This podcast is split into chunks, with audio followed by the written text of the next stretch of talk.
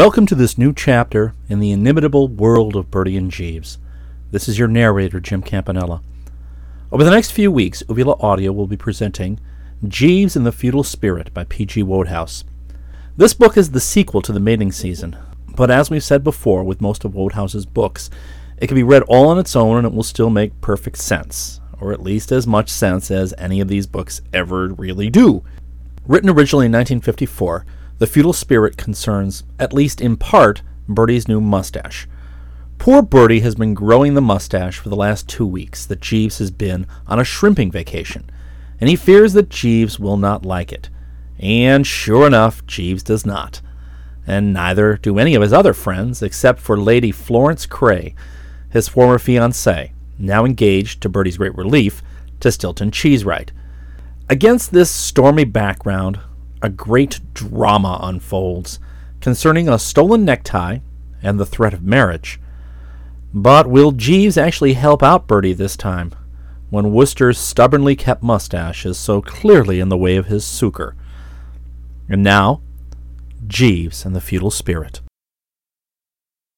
Chapter 1 As I sat in the bathtub, soaping a meditative foot and singing, if I remember correctly, Pale hands I loved beside the Shalimar, it would be deceiving my public to say that I was feeling boobs a daisy. The evening that lay before me promised to be one of those sticky evenings, no good to man or beast. My Aunt Dahlia, writing from her country residence, Brinkley Court, down in Worcestershire, had asked me as a personal favour to take some acquaintances of hers out to dinner, a couple of the name of Trotter. They were, she said, creeps of the first water, and would bore the pants off me. But it was imperative that they be given the old oil, because she was in the middle of a very tricky business deal with the male half of the sketch, and at such times every little bit helps. Don't fail me, my beautiful, bountiful Bertie. Her letter concluded on a note of poignant appeal. Well, this Dahlia is my good and deserving aunt, not to be confused with Aunt Agatha, the one that kills rats with her teeth and devours her young. So when she says don't fail me, I don't fail her.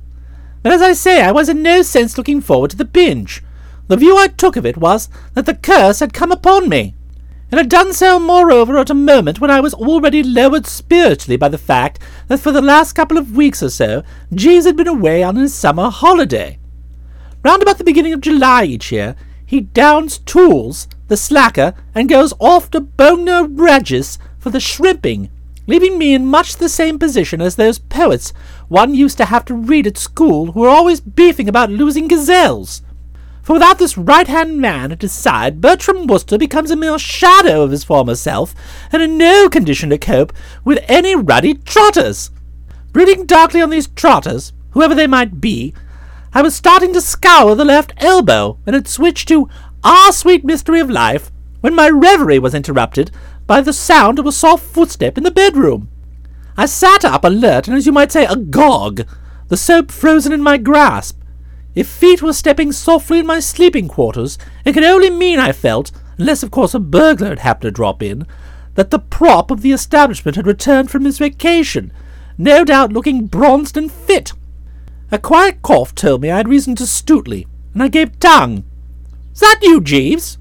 Yes, sir. Home again, what? Yes, sir.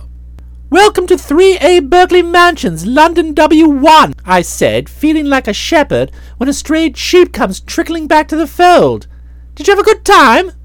Most agreeable, thank you, sir. You must tell me all about it.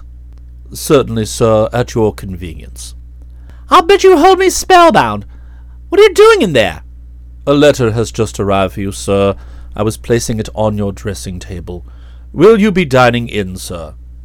No, out, blast it! A blind date with some slabs of gorgonzola, sponsored by Aunt Dahlia. So if you want to go to the club, carry on. As I've mentioned elsewhere in these memoirs of mine, Jeeves belongs to a rather posh club for butlers and valets, called the Junior Ganymede, situated somewhere in Curzon Street, and I knew that after his absence from the metropolis, he'd be all eager to buzz round there and hobnob with the boys, picking up the threads and all that sort of thing. When I've been away for a week or two, my first move is always to make a beeline for the drones. I'll bet you get a rousing welcome from the members with a hey nonny nonny and a hot cha cha, I said. Did I hear you say something about there being a letter for me? Yes, sir. It was delivered a moment ago by a special messenger. Important, you think? One can only conjecture, sir. Better open it and read the contents. Very good, sir. There was a stage wait of about a minute and a half, during which my moodiness now much lessened, I rendered Roll Out the Barrel, I Love a Lassie, and Every Day I Bring Thee Violets in the ordered name. In due season his voice filtered through the woodwork. The letter is of considerable length, sir. Perhaps if I were to give you its substance. Do so, Jeeves. Already at this end. It is from a Mr. Percy Gorringe, sir. Omitting extraneous matter and concentrating on essentials, Mr. Gorringe wishes to borrow a thousand pounds from you. I started sharply, causing the soap to shoot from my hand and fall with a dull thud on the bath mat. With no preliminary warning to soften the shock, his words had momentarily unmanned me. It is not often that one is confronted with ear biting on so majestic a scale. A fiver till next Wednesday being about the normal tariff. You said, what, Jeeves? A thousand pounds? But who is this hound of hell? I don't know any Gorringes.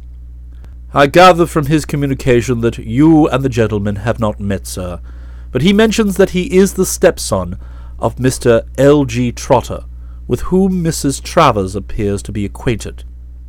I nodded. Not much use, of course, as he couldn't see me. Yes, he's on solid ground there, I admitted. Aunt Dahlia does know Trotter. He's the bloke she's asked me to put the nosebag on with tonight. So far, so good, but I don't see that being Trotter's stepson entitles this Gorringe to think he can sit on my lap and help himself to the contents of my wallet. I mean, it isn't a case of any stepson of yours, L.G. Trotter, as a stepson of mine. Dash it, Jeeves. Once start letting yourself be touched by stepsons, and where are you? The word flies round the family circle that you're a good provider, and uproll all the sisters and cousins and aunts and nephews and uncles to stake out their claims, several being injured in the crush. The place becomes a shambles. There is much in what you say, sir, but it appears to be not so much a loan as an investment that the gentleman is seeking. He wishes to give you the opportunity of contributing the money to the production of his dramatization of Lady Florence Craye's novel, Spindrift. Oh, that's it, is it? I see. One begins to follow the trend of thought. This Florence Craye is, well, I suppose you could call her a sort of step cousin of mine, or cousin once removed, or something of that nature. She is Lord Worplesdon's daughter. An O.W., in a moment of temporary insanity, recently married my Aunt Agatha and secas noches, as I believe the expression is. She's one of those intellectual girls. Her being crammed to the bursting point with little grey cells, and about a year ago, possibly, because she was full of the divine fire, but more probably because she wanted something to take her mind off Aunt Agatha, she wrote this novel, and it was well received by the intelligentsia, who notoriously enjoy the most frightful bilge.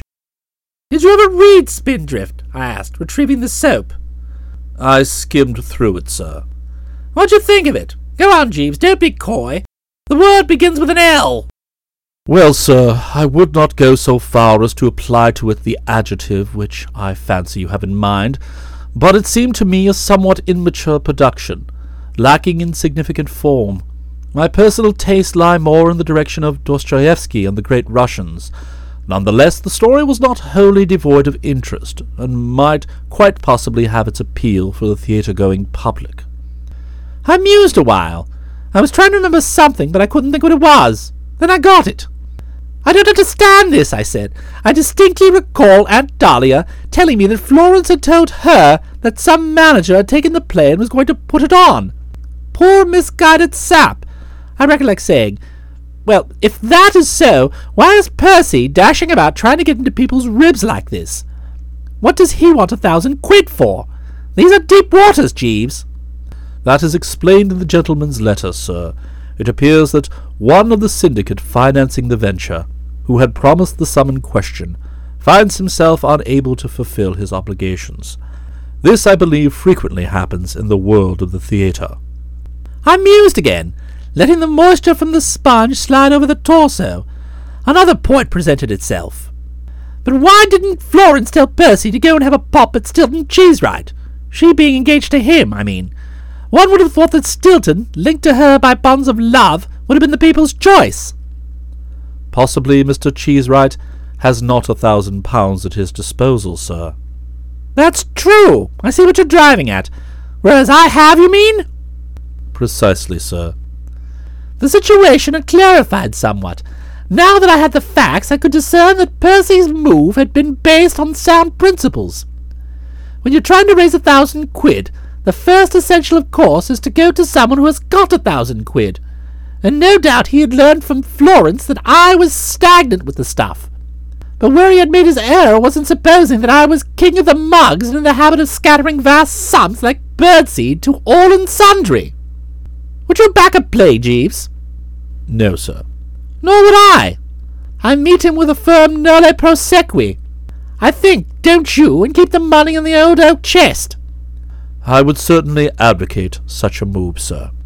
Right. Percy gets the bird. Let him eat cake. And now to a more urgent matter.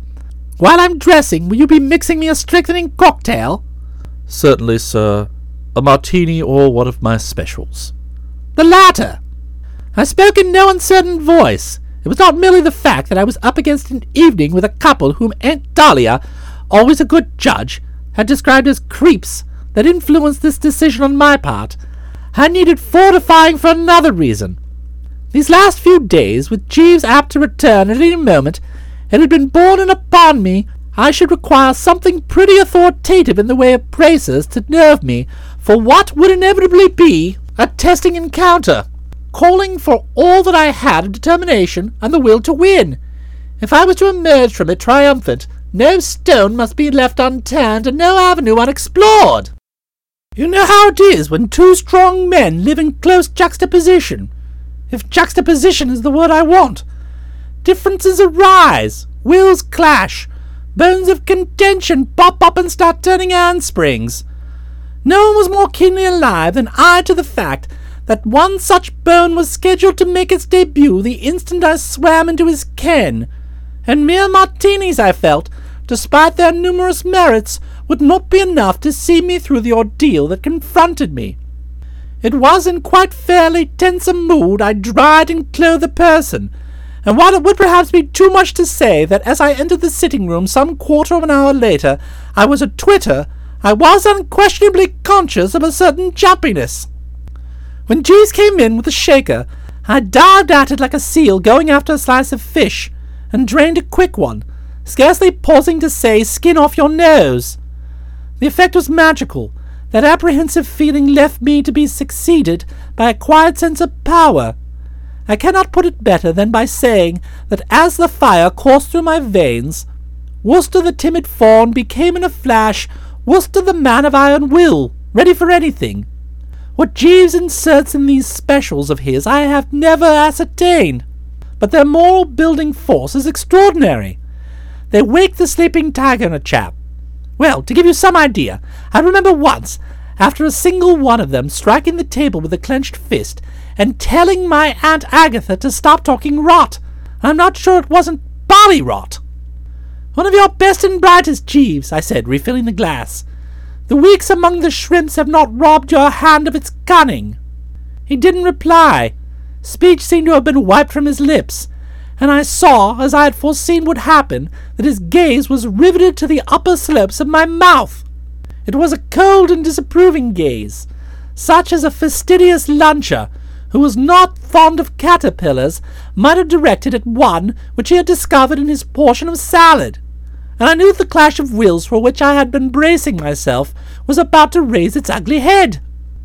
I spoke suavely but firmly.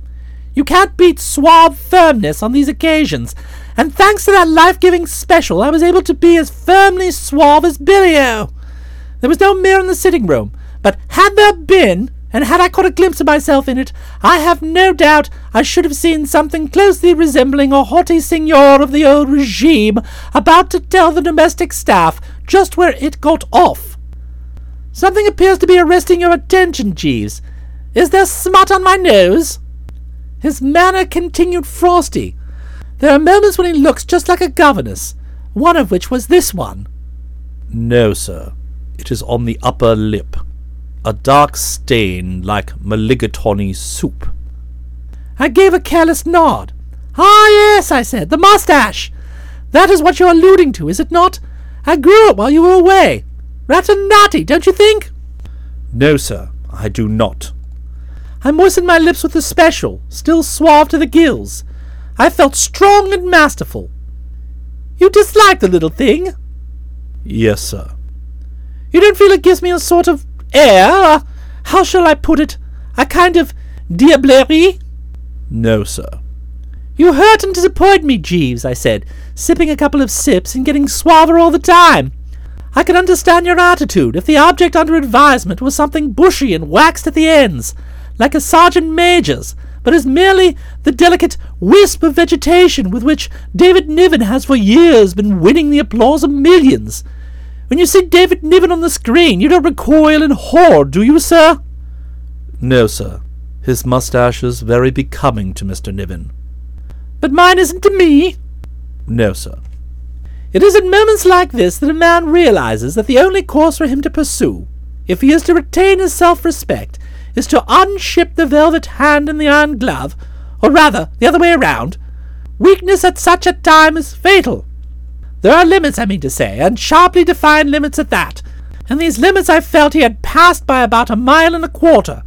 I yield to nobody in my respect for Jeeves's judgment in the matter of socks, shoes, shirts, hats, and cravats, but I was dashed if I was going to have him muscling in and trying to edit the Wooster face. I finished my special and spoke in a quiet level voice. I am sorry, Jeeves. I had hoped for your sympathy and cooperation, but if you are unable to see your way to sympathizing and cooperating, so be it. Come what may, however, I shall maintain the status quo. It is status quos that people maintain, isn't it? I have been put to considerable trouble and anxiety growing this moustache, and I do not propose to hew it off just because certain prejudiced parties, whom I will not justify, don't know a good thing when they see it. Je suis je reste, Jeeves, I said, becoming a bit Parisian. Well, after this splendid exhibition of resolution on my part, I suppose there was nothing much the chap could have said except very good, sir, or something of that sort. But, as it happened, he hadn't time to say even that, for the final word had scarcely left my lips when the front door-bell tootled. He shimmered out, and a moment later shimmered in again. Mr. Cheesewright, he announced. And in clumped the massive form of the bird to whom he'd alluded, the last person I had expected to see, and for the matter of that, about the last one I wanted to. Chapter 2 I don't know if you've had the same experience, but I always found that there are certain blokes whose mere presence tends to make me ill at ease, inducing the nervous laugh, the fiddling with the tie, and the embarrassed shuffling of the feet. Sir Roderick Glossop, the eminent loony doctor, until circumstances so arranged themselves that I was enabled to pierce the forbidding exterior and see his better, softer side, was one of these. J. Washburn Stoker, with his habit of kidnapping people on his yacht, and generally throwing his weight about like a pirate of the Spanish Main, was another. And a third is this G. D'Arcy Stilton Cheesewright. Catch Bertram Wooster vis-a-vis with him, and you do not catch him at his best. Considering that he and I have known each other since, as you might well say, we were so high, having been at private school, Eton and Oxford together, we ought, I suppose, to be like Damon and what's his name, but we aren't by any means. I generally refer to him in conversation as that blighter Stilton, while he, I've been informed by usually reliable sources, makes no secret of his surprise and concern that I'm still on the right side of the walls of Colney Hatch, or some similar institution. When we meet, there's always a certain stiffness, and what Jeeves would call an imperfect fusion of soul. One of the reasons for this is, I think, that Stilton used to be a policeman. He joined the force on coming down from Oxford, with the idea of rising to a position of eminence at Scotland Yard, a thing you find a lot of the fellows you know doing these days. True, he turned in his truncheon and whistle shortly afterwards, because his uncle wanted him to take up another walk of life. But these rasers, even when retired, never quite shake off that where were you on the night of June fifteenth manner, and he seldom fails, when we run into one another, to make me feel like a rat of the underworld detained for questioning in connection with some recent smash and grab raid. Add the fact that this uncle of his wins his bread as a magistrate at one of the London police courts, and you will understand why I avoid him as much as possible and greatly prefer him elsewhere. The man of sensibility shrinks from being closeted with an ex blue bottle with magistrate blood in him. In my demeanour accordingly as I rose to greet him, a close observer would have noted more than a touch of that to what am I indebted for the honour of this visit stuff. I was at a loss to imagine what he was doing invading my privacy like this. And another thing that had me fogged was why, having invaded it, he was standing staring at me in a stern, censorious sort of way, as if the sight of me had got right in amongst him, revolting his finest feelings. I might have been some dreg of society whom he had caught in the act of slipping a couple of ounces of cocaine to some other dreg.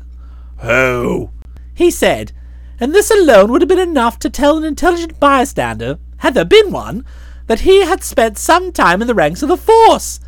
One of the first things the Big Four teach the young recruit is to say ho!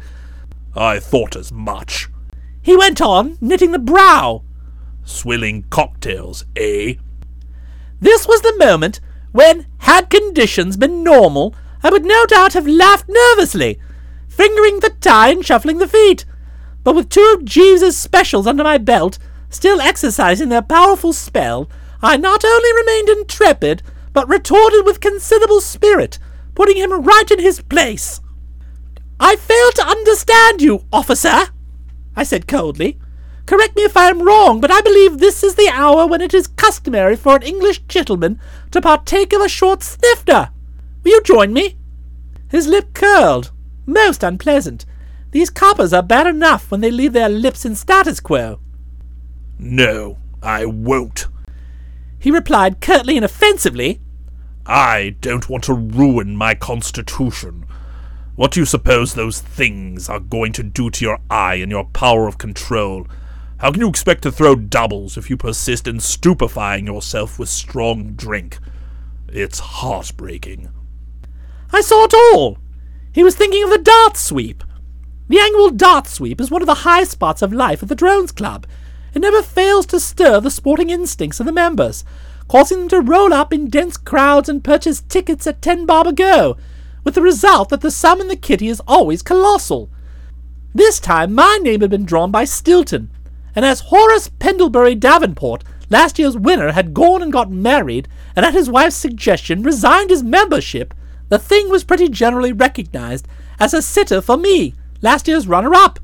Wooster, the word flew to and fro, is the deadest of snips. He throws a beautiful dart. So I suppose it was only natural a way that standing, if all went well, to scoop in a matter of fifty six pounds ten shillings, Stilton should feel that it was his mission in life to see that I kept at the peak of my performance. But that didn't make this incessant surveillance of his any easier to endure. Ever since he had glanced at his ticket, seen that it bore the name of Wooster, and learned that I was a red hot favourite for the tourney, his attitude towards me had been that of an official at Borstal, told off to keep an eye on a more than ordinary up and coming juvenile delinquent. He had a way of looming up beside me at the club, sniffing quickly at my glass and giving me an accusing look, coupled with a sharp whistling intake of breath. And here he was now doing the same thing in my very home. It was worse than being back in a little Lord Fauntleroy suit and ringlets, and having a keen-eyed nurse always at one's elbow, watching one's every move like a bally hawk. I was about to say how deeply I resented being tailed up in this manner when he resumed. I've come here tonight to talk to you seriously, Wooster, he said, frowning in a most unpleasant manner. I'm shocked at the casual, frivolous way in which you are treating the darts tournament. You seem not to be taking the most elementary precautions to ensure victory on the big day. It's the old, old story. Overconfidence. All these fatheads keep telling you you're sure to win, and you suck it down like one of your beastly cocktails. Well, let me tell you, you're living in a fool's paradise. I happened to look in at the drones this afternoon, and Freddie Widgeon was at the darts board, stunning all beholders with a performance that took the breath away. His accuracy was sensational. I waved a hand and tossed the head. In fact, I suppose you might say I bridled. He had wounded my amour propre. Pshaw, I said, registering scorn. Eh? I said pshaw! With reference to F. Widgeon. I know his form backwards and forwards. Flashy but no staying power. The man will be less than dust beneath my chariot wheels. That's what you think. As I said before, overconfidence. You can take it from me that Freddy is a very dangerous competitor. I happen to know he's been in strict training for weeks. He's knocked off smoking and has a cold bath every morning. Did you have a cold bath this morning? Certainly not. What do you suppose the hot tap's for? Do you do Swedish exercises before breakfast? I wouldn't dream of such a thing. Leave these excesses to the Swedes, I say. No. Said Stilton bitterly. All you do is riot and revel and carouse. I am told that you were at that party of Catsmeat Potter-Pirbright's last night. You probably reeled home at three in the morning, rousing the neighborhood with drunken shouts. I raised a haughty eyebrow. This police persecution was intolerable. Was I in Russia? You could scarcely expect me, constable, I said coldly, to absent myself from the farewell supper of a boyhood friend who's leaving for Hollywood in a day or two, and may be away from civilization for years. Catsmeat would have been pained in his foundations if I had oiled out. And it wasn't three in the morning, it was two thirty. Did you drink anything? The merest sip. And smoke? The merest cigar. I don't believe you. I'll bet if the truth was known, said Stilton morosely, intensifying the darkness of his frown. You lowered yourself to the level of the beasts of the field. I'll bet you whooped it up like a sailor in a Marseille bistro. And from the fact that there's a white tie round your neck and a white waistcoat attached to your foul stomach at this moment, I gather you're planning to be off shortly to some other nameless orgy. I laughed one of my quiet laughs. The word amused me. Orgy, eh? I'm giving a dinner to some friends of my Aunt Dahlia's, and she strictly warned me to lay off the old Falernian because my guests are teetotalers. When the landlord fills the flowing bowl, it will be with lemonade, barley water, or possibly lime juice. So much for your nameless orgies. This, as I had expected, had a mollifying effect on his acerbity, if acerbity is the word I want. He did not become more genial because he couldn't, but he became as nearly genial as it was in his power to be. He practically smiled. Capital, he said. Capital, most satisfactory. I'm glad you're pleased. Well, good night. Teetotalers, eh? Well, that's excellent. But avoid all rich foods and sauces, and be sure to get to bed early. What was that you said? I said good night. You'll be wanting to run along, no doubt. I'm not running along. He looked at his watch. Why the devil are women always late? He said peevishly. She ought to have been here long ago. I've told her over and over that if there's one thing that makes Uncle Joe furious, it's being kept waiting for his soup. This introduction of the sex motif puzzled me. She? Florence. She's meeting me here. We're dining with my uncle. Oh, I see. Well, well. So Florence will be with us ere long, will she? Splendid, splendid, splendid. I spoke with quite a bit of warmth and animation, trying to infuse a cheery note into the proceedings, and immediately wished I hadn't, because he quivered like a palsy patient, and gave me a keen glance, and I saw that we had got on to dangerous ground. A situation of considerable delicacy had been precipitated. One of the things which makes it difficult to bring about a beautiful friendship between G. D'Arcy Cheesewright and self is the fact that not long ago I unfortunately got tangled up in his love life. Incensed by some crack he had made about modern enlightened thought, modern enlightened thought being practically a personal buddy of hers, Florence gave him the swift heave ho, and much against my will, but she seemed to wish it, became betrothed to me. And this had led Stilton, a man of volcanic passions, to express a desire to tear me limb from limb and dance buck and wing dances upon my remains. He also spoke of stirring up my face like an omelette and buttering me over the West End of London. Fortunately, before matters could proceed to this awful extreme, Love resumed work at the old stand, with the result that my nomination was cancelled and the peril passed. But he's never really got over the distressing episode. Ever since then, the green eyed monster has always been more or less round and about, ready to snap into action at the drop of a hat. And he has tended to docket me as a snake in the grass that can do with a lot of watching. So, though disturbed, I was not surprised that he now gave me that keen glance and spoke in a throaty growl, like a Bengal tiger snarling over its breakfast coolie. What do you mean, Splendid? Are you so anxious to see her? I saw that tact would be required. Not anxious exactly, I said smoothly. The word is too strong. It's just that I would like to have her opinion of this mustache of mine. She is a girl of taste, and I would be prepared to accept the verdict. Shortly before you arrived, Jeeves was subjecting the growth to some destructive criticism, and it shook me a little. What do you think of it, by the way? I think it's ghastly. Ghastly? Revolting. You look like something in the chorus line of a touring revue. But you say Jeeves doesn't like it? He didn't seem to. Ah, so you'll have to shave it. Thank God for that. I stiffened. I resent the view so widely held in my circle of acquaintance that I am a mere hey you in the home, bowing to Jeeves' behests like a Hollywood yes man. Over my dead body I'll shave it. It stays just where it is, rooted to the spot. A fig for Jeeves, if I may use the expression. He shrugged his shoulders. Well, it's up to you, I suppose, if you don't mind making yourself an eyesore. I stiffened a bit further. Do you say an eyesore? Eyesore was what I said. Oh, it was, was it? I riposted. And it is possible that had we not been interrupted, the exchanges would have become heated, for I was still under the stimulating influence of one of those specials, and in no mood to brook backchat.